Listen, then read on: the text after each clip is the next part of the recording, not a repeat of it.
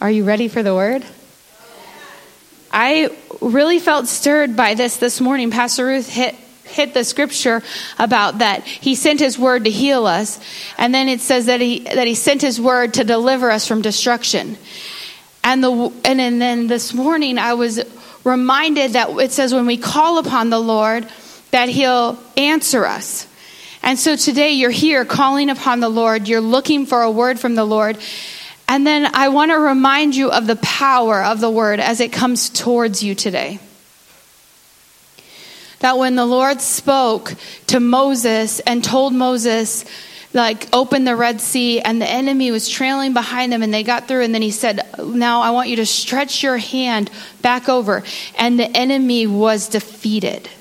The power of God's word to defeat your enemy. Not just to let them swim around in the water and get to the other side, and then you think, when are they coming back? But to completely destroy the enemy.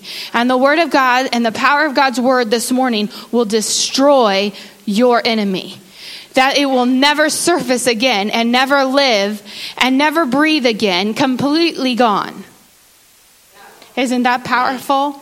To think that the Word of God delivers you from destruction. So, whatever you're facing, whatever giant it looks like, whatever thing it is that you could put in front of you this morning, it's defeated when the Word of God is spoken to you.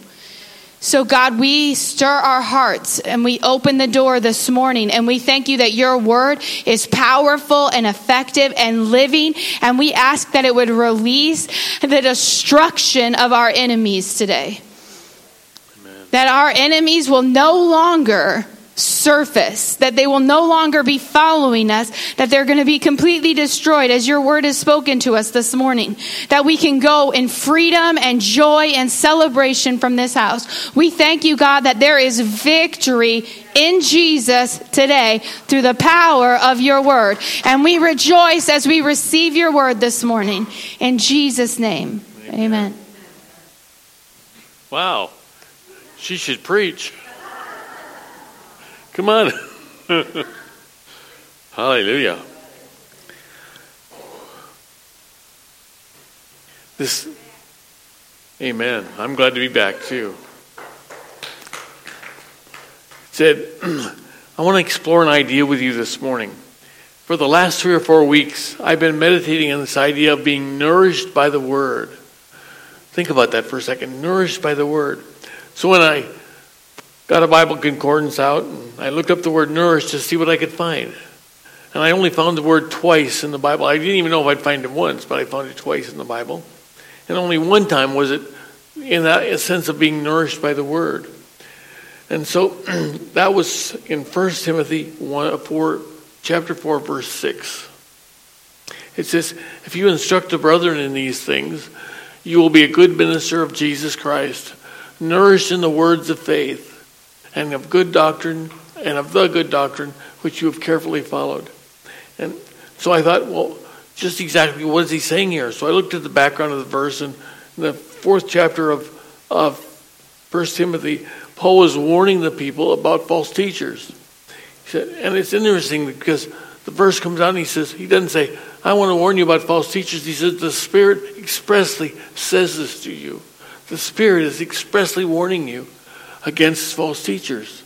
I, oh man, that's a pretty serious statement. If the Spirit, if you put it in there, the Spirit expressly said this. Because they're going to come, he said. They're going to come. And these false teachers, they're going to come and just just to give you a little bit of background about the false teachers in this there's going to be four characteristics of these false teachers. First one is they're going to depart from the faith. It says that they're going to come from the church itself. Talking about people that were preachers or teachers or leaders in the church that are going to become false teachers. Is this echoing? Okay. Second one is that false teachers are going to follow deceiving spirits and the teaching of devils. They're going to they're going to listen to what the enemy is saying and they're going to teach that. And they're going to know that they're doing that. Third, they're going to be hypocritical liars. Hmm. Not teaching what Scripture says, but what they want it to say. And the fourth is that they're going to have their conscience seared from guilt. Cauterized, they're going to become hard to the truth. These false teachers are going to teach just so Paul's preparing him. He's saying, because of that, because these false teachers are going to come, I want you to be careful. I want you to take great pains to instruct the believers about these false teachers. And he says, he says, a good minister will do all that he can do in any way to warn his people about these false teachers. So I thought, well, I'm going to find out then what does the word nourish mean in the dictionary. And I looked in the Greek dictionary, I looked in the English dictionary. In the Greek dictionary, it was pretty simple. It means to be trained in or to be nourished in. That was pretty simple. In the English dictionary, there's a lot more definition there. And it says it's to provide food or other substance necessary for growth, for health, or good condition. Or to keep from feel or to keep a feeling or a belief in one's mind for a long time. To feed, to provide, or sustain. And then the fourth definition in the Bible was kind of interesting to me because it sounded more like a list of synonyms, but it said to promote, to foster, to encourage, to stimulate, to nurture, to boost, to further, advance, forward, contribute to, be conducive to, assist, help, cultivate, strengthen, enrich, cherish, harbor, nurse, keep in one's mind, entertain, maintain, sustain, hold, or to have. That was, that was what the fourth definition said. I thought, wow, that's a list. All those things is what nurture means. Well, at least one of them applies to us. If you instruct the brethren in these things, you will be a good minister of Jesus Christ, nourished, it says, nourished in the words of faith. Nourished in the words of faith. And it's interesting, it's, it's in the Greek, the, the, um, it has the the in front of faith. The faith. The faith. The, the specific truths of the Bible. In fact, the Greek has the idea of that, of constantly nourishing yourself constantly letting the Word of God do all of those things. If I read that list again, promote, foster, and so on and so forth. I don't read it all. Let the Word of God do that in your life. Let the Word of God equip you, nourish you. Feed on the Word, nourish yourself. Uh, well, that's good. A good diet makes for a good Christian, right? Like Paul says a little bit later in 2 Timothy 2.15, he said, Be diligent to present yourselves approved to God, a worker who does not need to be ashamed, who rightly divides the word of truth. Then in 2 Timothy chapter 3, he says, You must continue in the things you have learned and been assured of, knowing from whom you have learned them, that from your childhood you have known the Holy Scriptures, which are able to make you wise for salvation through faith in Jesus Christ. because all scripture is given by inspiration of God and is profitable for doctrine, for reproof, for correction, and for instruction in righteousness. All scripture is doing that, that the man of God may be complete, thoroughly equipped for every good work. So then, after the word nourish, I kind of got an idea of nourish. Then it says that you should be nourished in the words of faith and good doctrine the words of faith, the contents of our belief. The only place that, that phrase is found in the Bible, and it's what Timothy is charged to do. Be careful that you that you that your nourishing comes from the Bible. So many times we get nourishment from all kinds of sources. If you think about all those words that nourishing means, it covers every every aspect of your life. but our nourishment needs to come from the Bible. It needs to come from the Bible. I know that God's word is sufficient. One word from him can change a nation. His word is from everlasting to everlasting. The entrance of his word gives light. The incorruptible, incorruptible seed We are born again by the incorruptible seed, the Word of God. Luke 4 4, it says, Man cannot live by bread alone, but by every word that proceeds out of the mouth of God. That's the food of faith. Food of faith. So I want to ask you a very serious question. How many of you, how many of us really believe the Word of God? Truly, really believe it. It's easy to quote the Bible. We can say uh, verse after verse, but it's more important to believe it than to quote it. It's very easy for me to quote, now we are all the sons of God. But it's more important for me to know that I am a son of God. Maybe we quote, Greater is he who is in you than he who is in the world. 1 John 4 4. We can even say the scripture from where it's found. But, brother, is it so? Hmm. Can demons remain in your presence? You have to be greater than demons. Disease can stay in your midst when you're in fellowship with God. You have to be greater than disease. Can anything in the world stand against you and resist you? It needs to be a fact, a reality in your heart that greater is He that is in you than He that is in the world.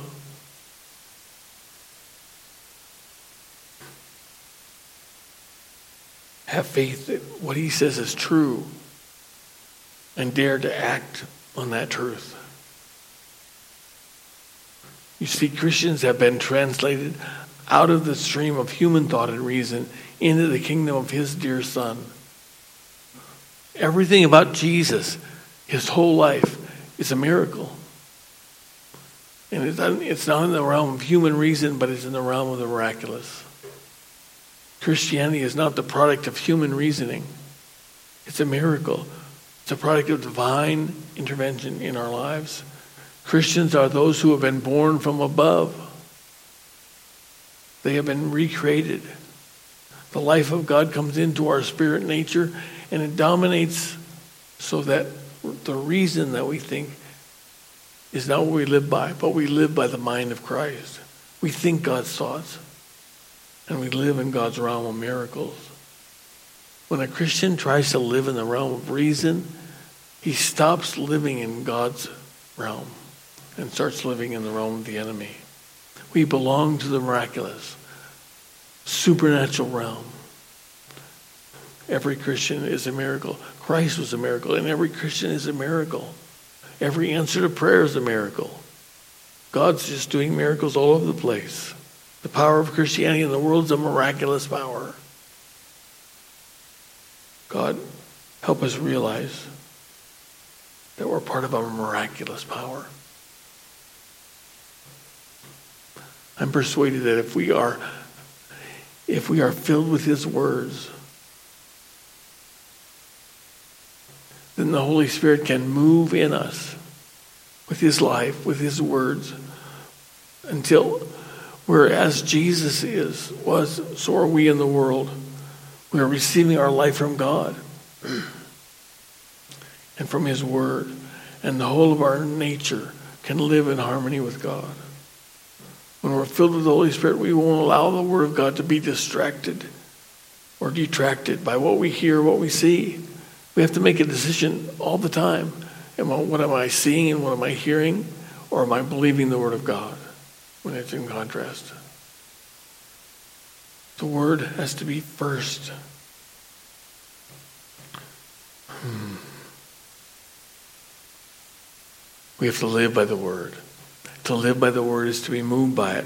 To live by it is to be so moved by it that we have God's life in us, God's personality in our human bodies. His word is so powerful. I, I want to impart His word in such a way that, that I dare you to act on His word, to, to so breathe the life of God and the power of His word that it makes it impossible for us to live any other way but under His provision. Because when we come to the place of impossibilities, that's the greatest place for us to see the possibilities of God. Amen. Hmm. everything that's evil, everything that's unclean, everything that's uh, in contrast to God needs to be put, put away. We need to live above it, not allow it to have any place in our lives. Jesus never let the devil answer back to him. He told, every time he confronted them, he told them, be quiet. We need to come to the place where we don't allow anything to interfere with the Word of God in our lives, with the purpose of God in our lives. And one, one day, Jesus and his disciples were walking along, and they came to a tree. It was a fig tree. It looked beautiful. It had beautiful leaves. It had the appearance of fruit. But when Jesus came to that tree, he found nothing there but leaves. And he was very disappointed. And looking at the tree, he spoke to that tree. And in Mark chapter 11, verse 11, we read his words. And when Jesus was entered into Jerusalem and into the temple, and when he looked round about all, upon all things, and, he, and eventide had come, he went out to Bethany with the twelve. And on the morrow, when they came from Bethany, he was hungry. And seeing a fig tree afar off, having leaves, he came, if haply he might find anything thereon. And when he came to it, he found nothing but leaves. For the time of figs was not yet. And Jesus answered and said, No man shall eat fruit of thee hereafter forever. And his disciples heard of it. No man shall eat fruit of thee hereafter forever. The next morning, when they walked back past that same way, the disciples saw that tree and it dried up from the roots. Hmm. and they said to Jesus, Look, the fig tree that you cursed, it withered. And Jesus, it seemed like a strange answer to me, but Jesus said to them, Have faith in God. Have faith in God. There isn't a person around that's ever seen a tree that dies from the roots up. The tree is the first sign they show as their leaves start to wither. But Jesus dealt with a natural realm to reveal to them a supernatural truth. If he spoke, the tree would have to obey. And God, the Holy Spirit, wants to understand clearly that we are the mouthpiece of God. And we are here for his divine plan. The Word of God must have first place in our lives. It must have first place. In any measure that we doubt the Word of God, from that moment we cease to thrive spiritually. We cannot doubt His Word. The Word of God not only does it just not not only does it need to be looked at and read, but it needs to be received as the Word of God. And then it becomes nourishment for our spirit, becomes nourishment for us. When we read words like Psalm 119.11, Thy word have I hidden my heart that I might not sin against thee. Or Luke 10.19, I give you power over all the power of the enemy. Words like that. We have to decide, do we accept it or do we reject it? Do we believe it or not? I accept it. I believe it. What about you? It was a word beyond all human calculation. Jesus said, Have faith in God. and when we receive his word to us, we'll never be the same. If we dare to act on that word as it goes forth from his mouth, we'll never be the same.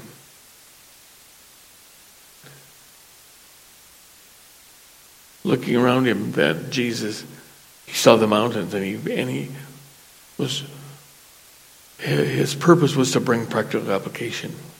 Truth doesn't mean anything unless it, it moves us, unless it nourishes us.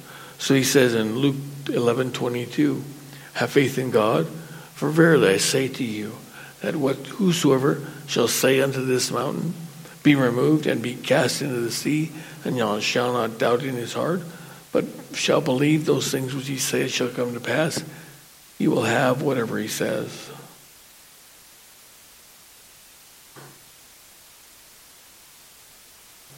You believe it? If the Word is in you and the life of the Son of God is in you, God wants you to believe this reality. That's really what he wants. He wants you to believe that what he says is true. That his word is true. He said in 1124, what things soever you desire when you pray, believe that you receive them and you shall have them. I, I really, I, I can scarcely take in the truth that's in those verses. Hmm. Believe the word. If I believe in my heart that God says what I begin to speak will come to pass, I will have what comes to pass. Have faith. It isn't just saying simply have faith. It's a faith that it's, it's when one believes in his heart. In 1 John 5 4, it says, This is the victory that overcomes the world, even our faith. He that believes overcomes the world. And faith comes by hearing, and hearing by the word of God. He that believes in his heart. Can you imagine anything easier than that? He that believes in his heart. Wow. Hmm. He gives us His Word, and His Word is enough. It's true and eternal. Believe that when that He took your sins on the cross when He died. Believe that when He was buried, it was for you. Believe that when He arose, it was for you. And at God's right hand, right now, He is sitting there for you. And if you believe in your heart and confess with your mouth, you shall be saved. And God speaks, it's true. And He wants us to believe Him. Nourish ourselves, continuously nourish ourselves in His Word. So many times we seek, to, people seek, or we seek to point out all the errors, the imperfections, the things that are allowable in Christianity. But we don't very often look to the heights of the gospel to the limitless promises of God, to see what God's doing, to the measure of the stature of the fullness of Christ. It says in Ephesians. We seldom even mention it, much less demonstrate it. But, brethren, that ought not to be so. Believe His word. Believe His word. Believe His word. One last verse I want to share with you in 1 Peter chapter 1, 23 and following. It says, For through the eternal and living Word of God, the eternal and living Word of God, you have been born again. And this seed that He planted within you can never be destroyed. That's pretty powerful. God put His Word in you, and it can never be destroyed, it says. But it will live and grow inside of you forever. Wow.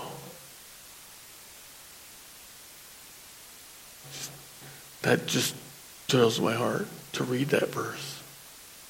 And then verse 24 says, Human beings are frail and temporary like grass. The glory of man is fleeting like the blossoms in a field. The grass dies and withers and the flowers fall off. But verse 25 says, The word of God, the word of the Lord endures forever. His word stands forever. And that is the word that was announced to you. That's what he says to us, his word. And so, verse 1 of chapter 2 says, So abandon every form of evil, every deceit, hypocrisy, feelings of jealousy and slander. And in the same way that nursing infants cry for milk, that, that's the unadulterated milk of the word, that nourishment of the word contains like an antibiotic against those things, hypocrisy and deceit and evil. It contains what we need for growth. It says, you must, in, going on in the verse says, you must intensely crave that spiritual milk of God's Word. Hmm. that pure milk, that pure spiritual word. It's the sustaining power of God's word coming from his very breast, as it were, to nourish us and to strengthen our inner being. For in the, going on in the verses, for this milk will cause you to grow into maturity, fully nourished and strong in life. His word fully nourishes and strengthens us. Verse 3 especially now that you have, you have had a taste of the goodness of the Lord Jehovah and experience his kindness. Wow. Stand with me. Constantly nourish yourself every day on the living word. And let his living word stir your heart. Let his living word provide nourishment for your soul. Let his living word be everything to you. First place above everything else. It's so easy sometimes to look at this and that and the next thing and forget his word, but we cannot do that. His word must be the nourishment of our soul. His living word. And we need to constantly allow him to nourish us with it. For this milk will cause you to grow into maturity, fully nourished and strong for life, especially now that you have had a taste of the goodness of the Lord and experienced his kindness. Father, we thank you today for your word. So powerful. Your word is so true.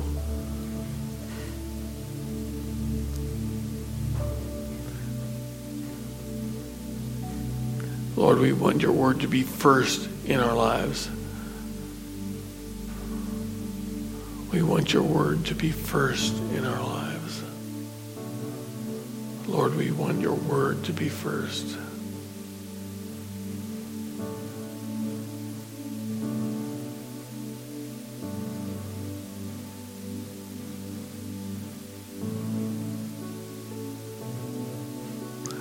Let the simplicity and the purity of your word permeate our beings, Lord.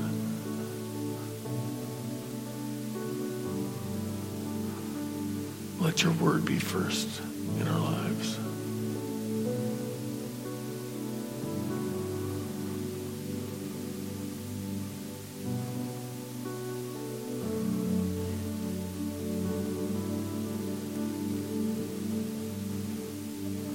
Lord, today we ask that we could constantly nourish ourselves in your word. And we thank you and praise you in Jesus' name. Amen. Put your hand in your heart this morning. May the Lord bless you and keep you. May the Lord make his face shine upon you. May the Lord be gracious unto you, lift up his countenance upon you, and give you his peace. In Jesus' name.